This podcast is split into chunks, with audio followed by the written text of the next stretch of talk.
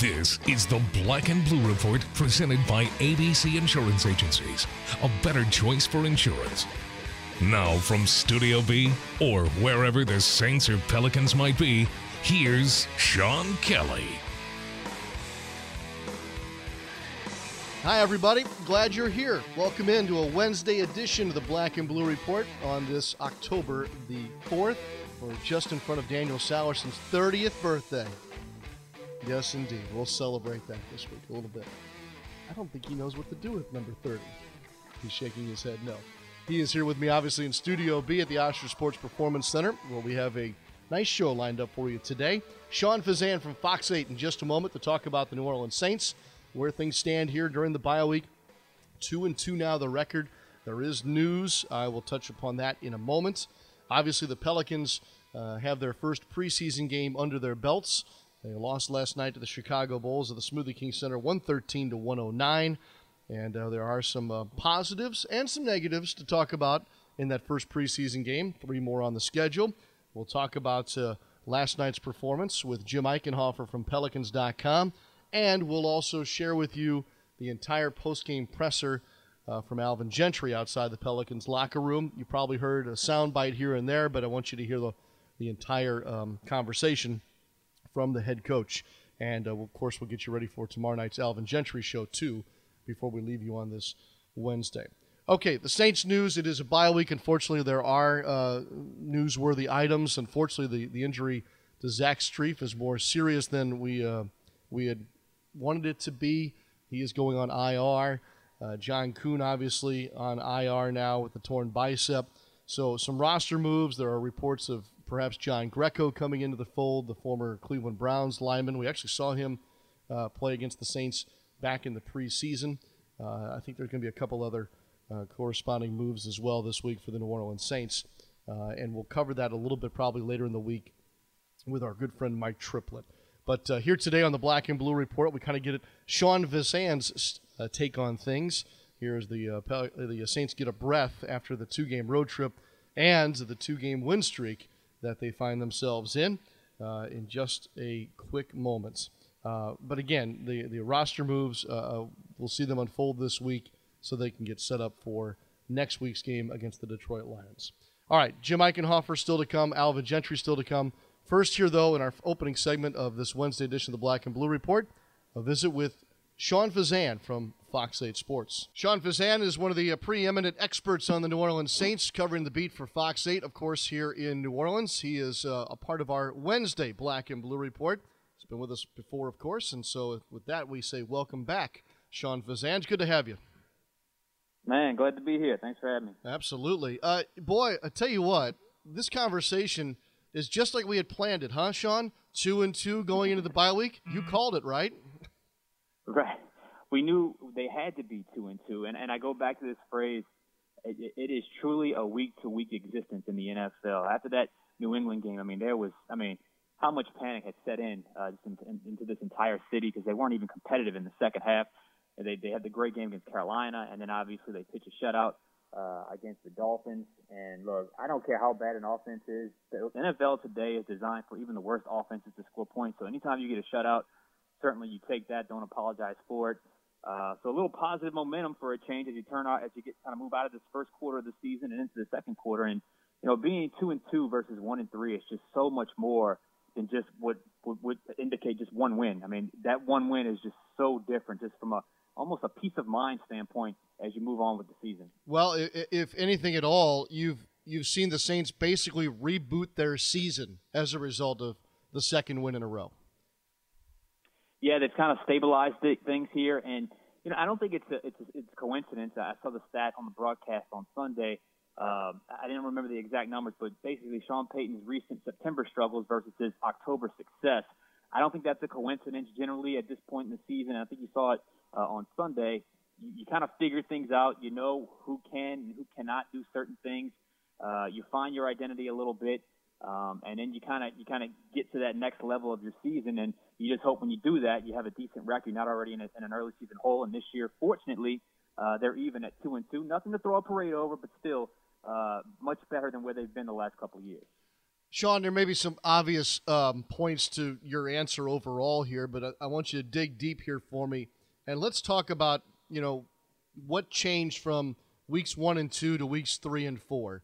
If you were to try and not necessarily make a list, but at least try to identify some of the things that that made made the turnaround uh, possible. I think the the biggest thing you see defensively, you don't see the communication breakdowns in the secondary, which when that happens, catastrophe follows. We saw, I mean, how many busted plays did you see uh, against Minnesota and against New England uh, with wide open players scoring touchdowns, and uh, obviously it led to a to a uh, kind of a, a demise defensively. But when you have the uh, uh, the improved secondary, the improved the improved communication, uh, the emergence of Marshon Lattimore, uh, the emergence of Ken Crawley. I mean that that personnel move was puzzling to start the season. Now that he's back, it only seems more so. So I think he's he's your guy, um, or at least in, in, in the regular rotation. And I think offensively, it kind of goes to what we said earlier. Um, you know, this offense can be complex, and sometimes it takes you a few games to get to, to get settled in. I think it takes Sean Payton a little while to figure out who can do what. Uh, I think we're starting to see who who's rising to the top of the running back rotation.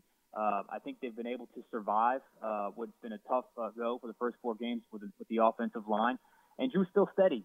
So I think you add all those factors up and you figure out ways to win, uh, that's that's why you're two and two right now. I think that's been the biggest change though is I, I think from a, from a, from a pure tangible defensive standpoint, there's less secondary breakdowns, which you see fewer big plays because of that, and I think it gives yourself a chance to win. And look, no turnovers as well, and creating takeaways defensively as well. Yeah, something we haven't seen the last couple of years, being on the right side of that equation through uh, even just a quarter of the season, as as as has been played already.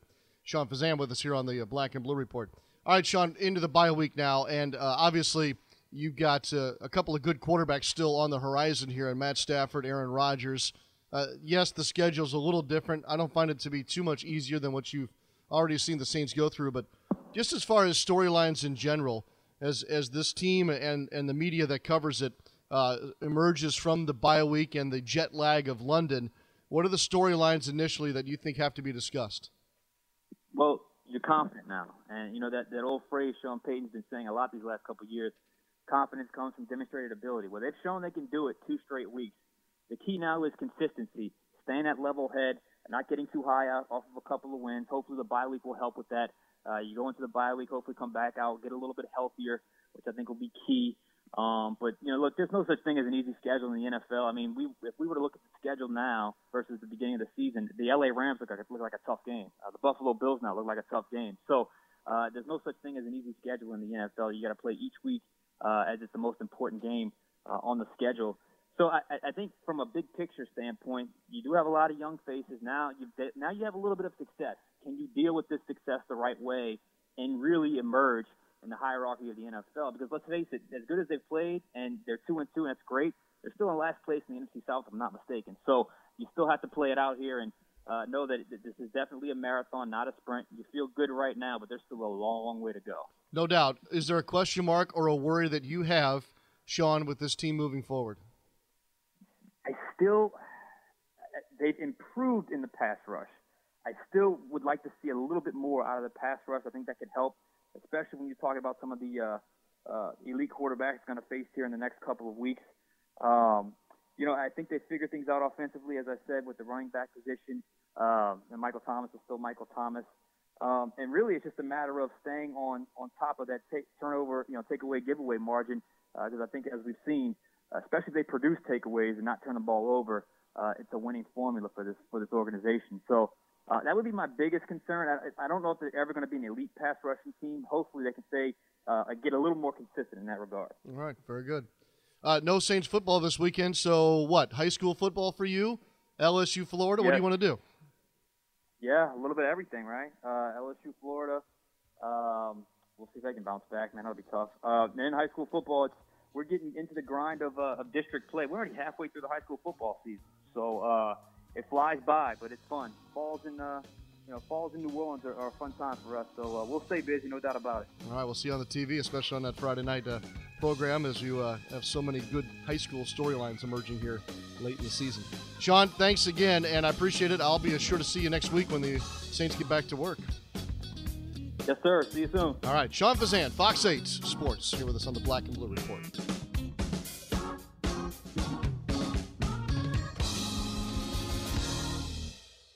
There are plenty of good reasons to attend the Sanderson Farms Championship, about 150,000 good reasons. Batson Children's Hospital, part of Children's of Mississippi, averages 150,000 patient visits a year. And each year, proceeds from the championship support these patients by donating to Friends of Children's Hospital. Last year, the championship raised over $1 million for Friends. So join us for the Sanderson Farms Championship, October 23rd through 29th at the Country Club of Jackson. Good reason for a great time.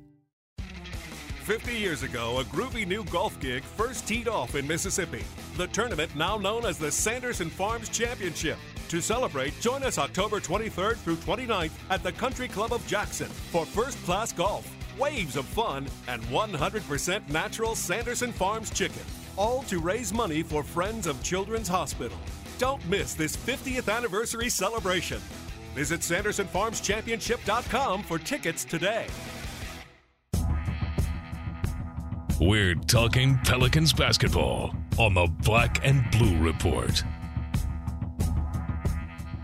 We continue on this Wednesday. Alvin Gentry's post-game presser from last night's first preseason game still to come. We welcome into Studio B our good friend Jim Eichenhofer from Pelicans.com, who had been with us on Tuesdays all last season. Uh, no more on Tuesday because Black and Blue Report is a Monday, Wednesday, Friday affair. So welcome in on a Wednesday. Is this okay, sir? It's yeah, it's great. It's good to be here. They didn't get rid of the Tuesday show so that they could push me out of the equation, did they? Certainly not. oh, that's that's good. No, No. I'm, I'm sure I'll, I'll, uh, I, I definitely will be able to adjust and, and show up on what other days that you guys need me. So Yes, we'll have David Wesley at some point. Wesley Wednesdays. We'll have to come up with a you know, jumping Jim Friday or something like that, or there you uh, go. Monday with Ike or something something like that. Obviously, doubt. throughout the season, you'll want to check out Jim's work at Pelicans.com. He was there last night on in a game where we'll not focus on the final score. Uh, number one, because the Pelicans lost. Right. But number two, it, it's a preseason game. You got to kind of dig a little deeper here, and that's why I wanted Jim to come in today after watching the first. Uh, the first run out of this new look Pelican squad. What'd you take away from last night's game? I like the way that Demarcus Cousins put it after the game, where he said it, it was kind of the perfect way to to start preseason. In that there were a lot of good things that they did that showed, like, hey, we, when we're we're clicking and we're doing playing the way we want to play, a, a lot of good things can happen. Which was the first half, but then in the second half, when they kind of got away from a lot of the basic stuff that they were trying to do, um, it went the other way. So I thought he framed it really well in, in looking at it in that they could see, even though it's only a preseason game and you're throwing a lot of different lineups out there and the other team is doing the same thing, you could kind of somewhat definitively see what works and what, what, what doesn't work as far as um, this team goes now with, th- you know, obviously they have three more preseason games to, to work on things and get ready. What happened in the third quarter? I guess that was the most disappointing to me after being so explosive in the first half. I thought the I thought the pace slowed down.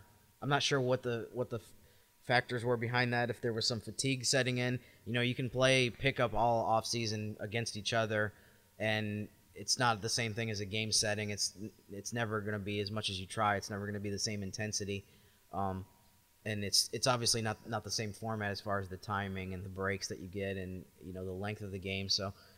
Um, I wonder a little bit if maybe that was part of it, but it just seemed like they kind of ran out of gas as far as energy wise and and how how um, how much they were pushing the ball up and down the court and get.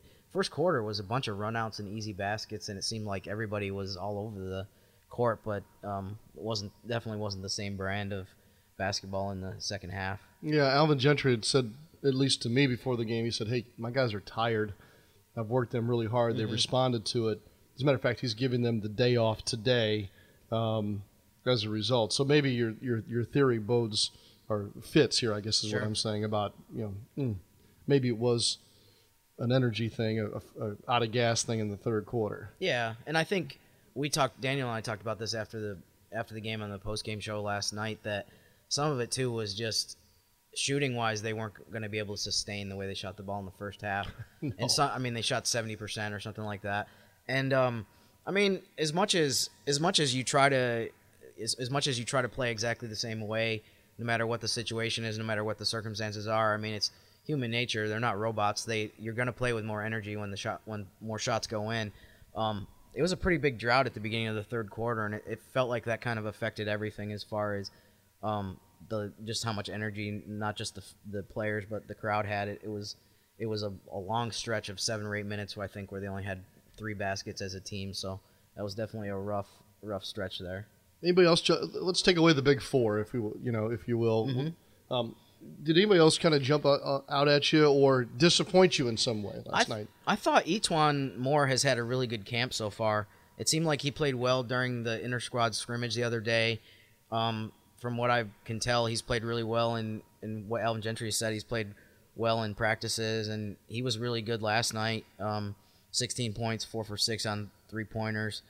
He just seems like he has a lot of confidence in his shot right now, and um, going back to last year, I think he was one of the guys that got off to a slow start. It seemed like across the board, the perimeter, a lot of the perimeter guys didn't shoot well, but then picked it up later as the season went on. So it seems like he's kind of building on that as far as um, you know, one of the guys that could be not sure whether what exactly his role is going to be. I know they've talked about possibly starting him at small forward. Um, but uh, if he does come off the bench, I think the way he played last night is exactly what you hope to get from him all season. Jrue Holiday is the off guard. What'd you think?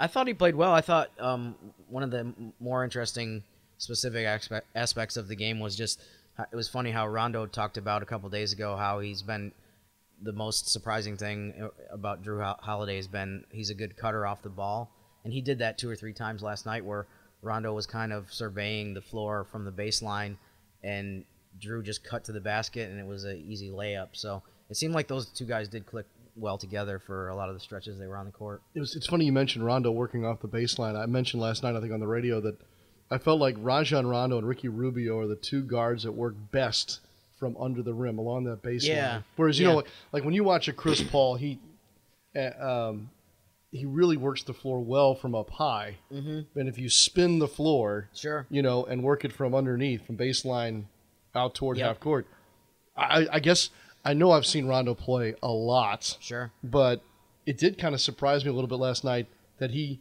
is so comfortable working from that side of the floor. it, it kind of it's kind of reminiscent a little bit too of Steve Nash where he would he would drive sometimes he would drive all the way through the paint and come out the other side and the entire time that he was dribbling on the baseline he's looking for guys cutting if there wasn't necessarily someone open he would just he would just keep dribbling almost in a circle in a half circle and um it's it's it's a pretty it's kind of a that's an interesting way that you put it but I mean it's kind of the same thing that when you're a point guard if you're at the top of the circle and you can see the whole floor from that spot. It's the same thing on the baseline, um, where you, you can see everything, and it's it's a it's it's a it's a dangerous spot for defenses to try to defend a point guard who can pass well because it's you have to the angle of everything changes as far as how you have to deny the ball and um, just there's just so many different things that open up when you have a point guard who can who can make passes from that spot. So he he had I- think he had eight assists last night and maybe three of them were that same kind of play where he's he's uh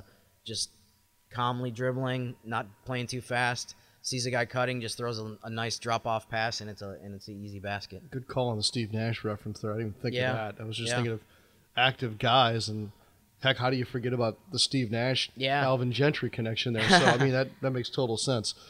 Um, obviously they're off today. Uh, they'll go back to work tomorrow as a part of a travel day to start that two game trip. Oklahoma City Friday and Chicago again on Yeah. Sunday. Um, what would you like to see improve? Um, you know, give me a bullet point or two here as, as to what would be observation points for you this weekend. I think the biggest thing in the Oklahoma City game, and uh, granted, we don't know exactly how Oklahoma City's gonna gonna use their lineup or how many minutes they're gonna play their main guys, but defensively, based on, for example, how many threes you gave up last night against the Bulls, they had 16, um, and some of the challenges that you had as far as covering the floor. Pelicans have two big guys. Obviously, they're always going to have two big guys on the court to start games. Um, I'm I'm curious to see how much the Pelicans can improve defensively, especially since the challenge that the Thunder present is so unique that they could possibly play. You know, Paul George is a really big wing, like six nine, six ten, so you can't really go with a small lineup because you need a small forward that has size. Then you can also play Carmelo at the four, who is a very difficult um, guy to cover, especially if you're a bigger guy that doesn't, you know. I, I'm I think that's going to be really fascinating, even though it's a preseason game. just to see how the Pelicans match up against those guys because they present so many different things that you don't see any other team be able to bring to the floor. I'm all for anything fascinating regarding a preseason game, just so you know. Um, yes, because it was so much fun early on last night. Kind of, you know, hey, new everything. Right, Here we right. go. And then the second half I was like, this is hot garbage. Let's move on. So Yeah, there's no, no doubt doubt. about that. Yeah. Um, again, the final last night, 113 109. Bulls win it. Those two teams will see each other again on Sunday. Um, hey, by the way, you and Daniel, big, big doings in Chicago. Saturday is the Chicago Marathon, which is like one of the coolest days of the year in Chicago. Didn't- Not didn't know weather wise, just so much fun. Right. I right. went there Huh. for that years and years ago. I did not run in it. Although nobody here would could fact check that. I guess I could make that up. Anyway, have fun with that. That's really cool. Um, and Alvin Gentry, by the way, will be with us here in just a moment. We're going to listen to the entirety of his post-game presser. We'll address some of the things that Jim and I talked about and more in just a moment.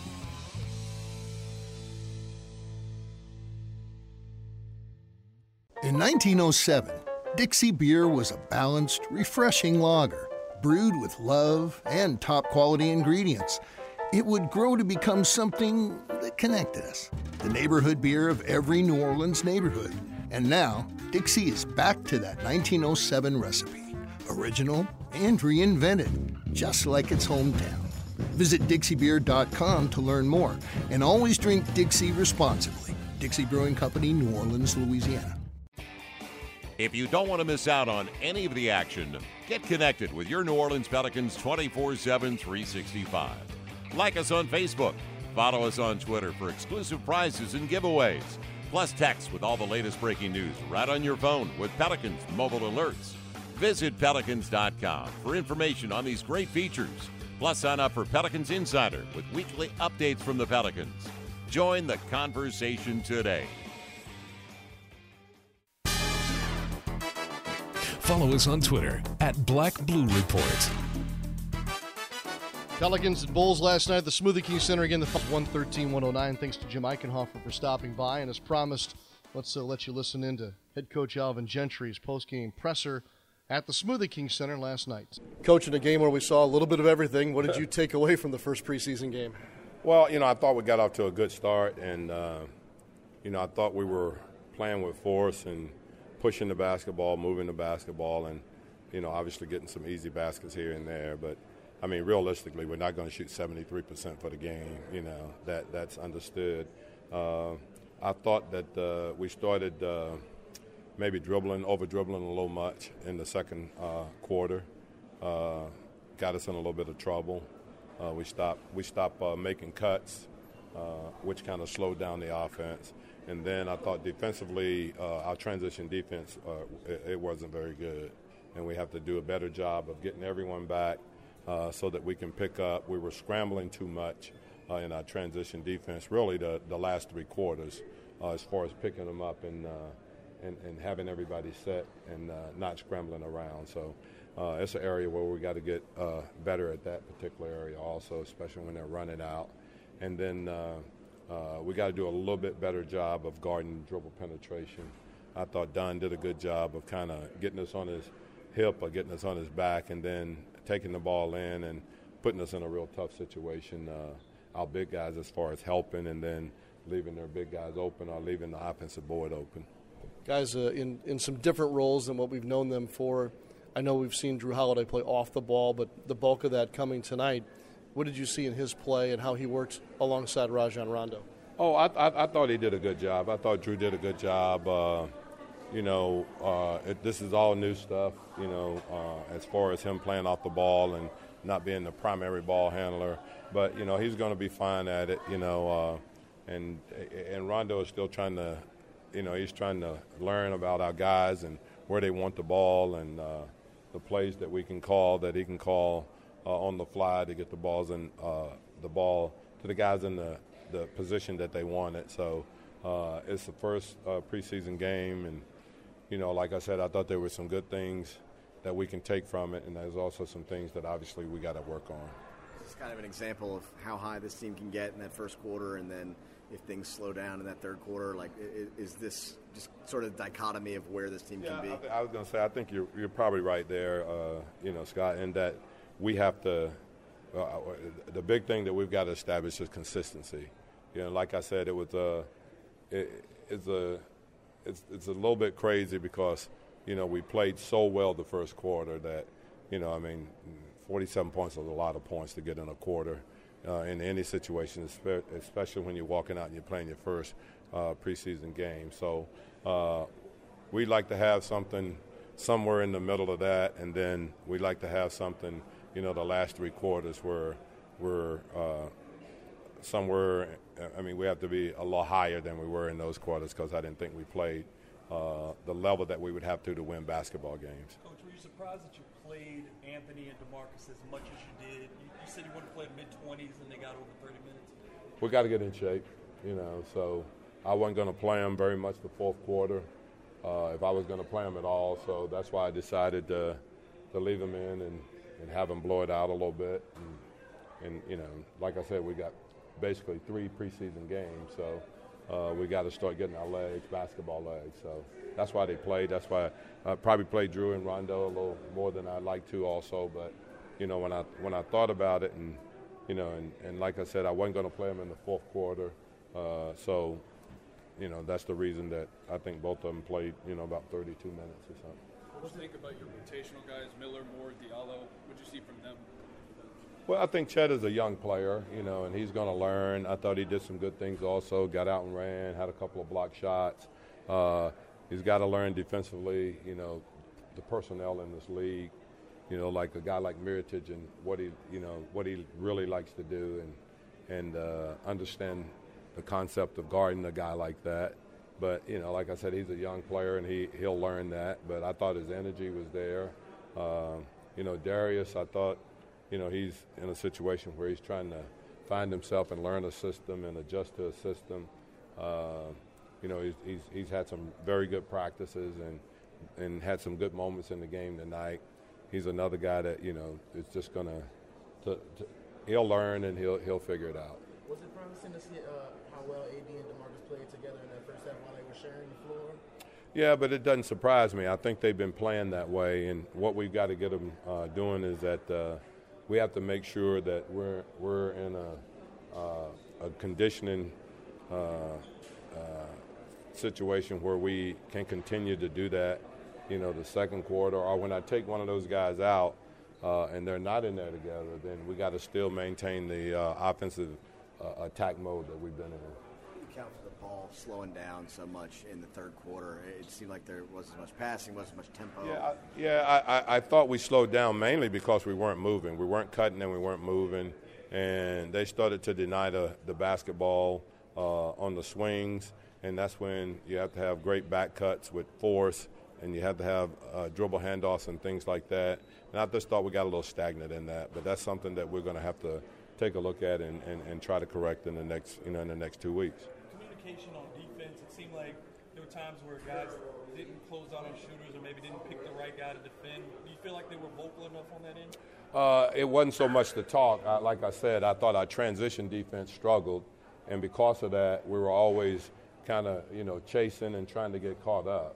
Uh, we never really got back to the point where we were matched up and we, we could set our defense. So we were scrambling a lot. Uh, I thought we did a good job of talking, but we can't talk when you're scrambling and you're playing a team like that that got the good shooters that can space the floor. And so uh, you get yourself in trouble. Account any of that for trying maybe too much an offensive rebounding edge? Is that part of it? Is that part of the equation of the transition? No, I don't think so. I, I don't think so because uh, uh, some of those was even on made baskets. So, uh, you know, we just we just got to on the rise of the shot. We just got to make sure that we're sprinting back because, you know, we're going to be playing teams uh, that runs a lot more than the Chicago team. So, uh, you've got to get yourself back and get your defense set. But, but but but I was going to say, you know, that being said, I thought there was a lot of good things that came out of it, and uh, you know. And, and I think at this stage right now, if we were playing perfect basketball, you know, I, you know, I don't know what you would do. All right, more from Coach tomorrow night on the Alvin Gentry Show. That will be on the radio 99.5 FM. That's WRNO, the flagship of the New Orleans Pelicans Radio Network. And uh, we will have that half hour program for you. Daniel at 6.30? 6.30 p.m. 30 minute uh, show that will uh, be all Pelicans and have obviously an extensive visit with Alvin Gentry. We'll talk about the first preseason game a little bit more, and then we will preview that first road trip that sees the Pelicans in Oklahoma City on Friday night and then in Chicago on Sunday. Uh, tomorrow also is Daniel Sallerson's birthday, and since there's no black and blue report, we wish him a very happy birthday. Life as he knows it is about to end. Or at least his metabolism will change shortly. happy 30th, Daniel. All right. Thanks again to Sean Fazende today and Jim Eichenhofer, too. On Friday, Mike Triplett from ESPN.com stops by to talk Saints with us. We'll also check in with the folks up in Oklahoma City and get a preview of the Thunder. We plan on talking to Brett Dawson. And as we have told you before, who knows who will stop by here on this podcast. I'm Sean Kelly. Have a great rest of your Wednesday, everybody. We'll see you tomorrow night on the Alvin Gentry Show, but certainly back here on tape for another edition of the Black and Blue Report.